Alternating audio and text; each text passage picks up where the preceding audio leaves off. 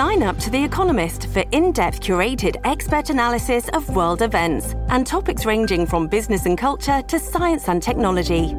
You'll get the weekly digital edition, online only articles, curated newsletters on politics, the markets, science, culture, and China, and full access to The Economist Podcast Plus.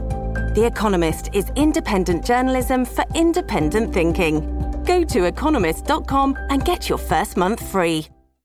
This is the Simi Sara Show on demand. Subscribe now on iTunes. Listen to the show each weekday 10 to 2 on 980 CKNW and through the Radio Player app. All right, welcome back. Mike Smyth in for Simi. The John Horgan government here in British Columbia can keep on rolling here until the fall of 2021. Legally, that's how long they can continue to govern if they go the full mandate fall of 2021, as long as their governing agreement hangs together with the BC Green Party.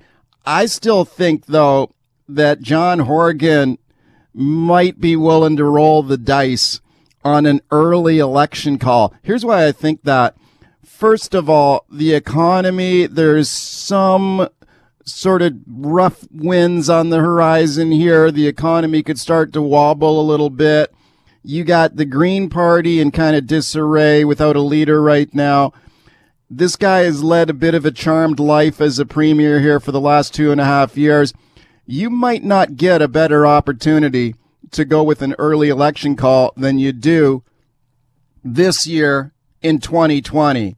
So that's why I continue to think that maybe we're going to get a snap election call in British Columbia this year. Here's the hot question of the day. Do you want one? Do you want a BC provincial election in the year 2020, would you say, yes, bring it on, let's do it, I'm ready for an election? Or would you say, no, just delay it now to the fall of 2021, let Horgan govern right to the end of his mandate?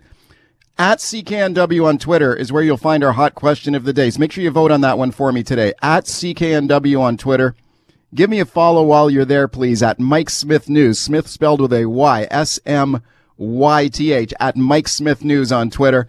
Phone me on the buzz line in that one. Leave me a voicemail there. 604 331 Buzz is the number. 604 331 2899. Send me an email too, mike at cknw.com.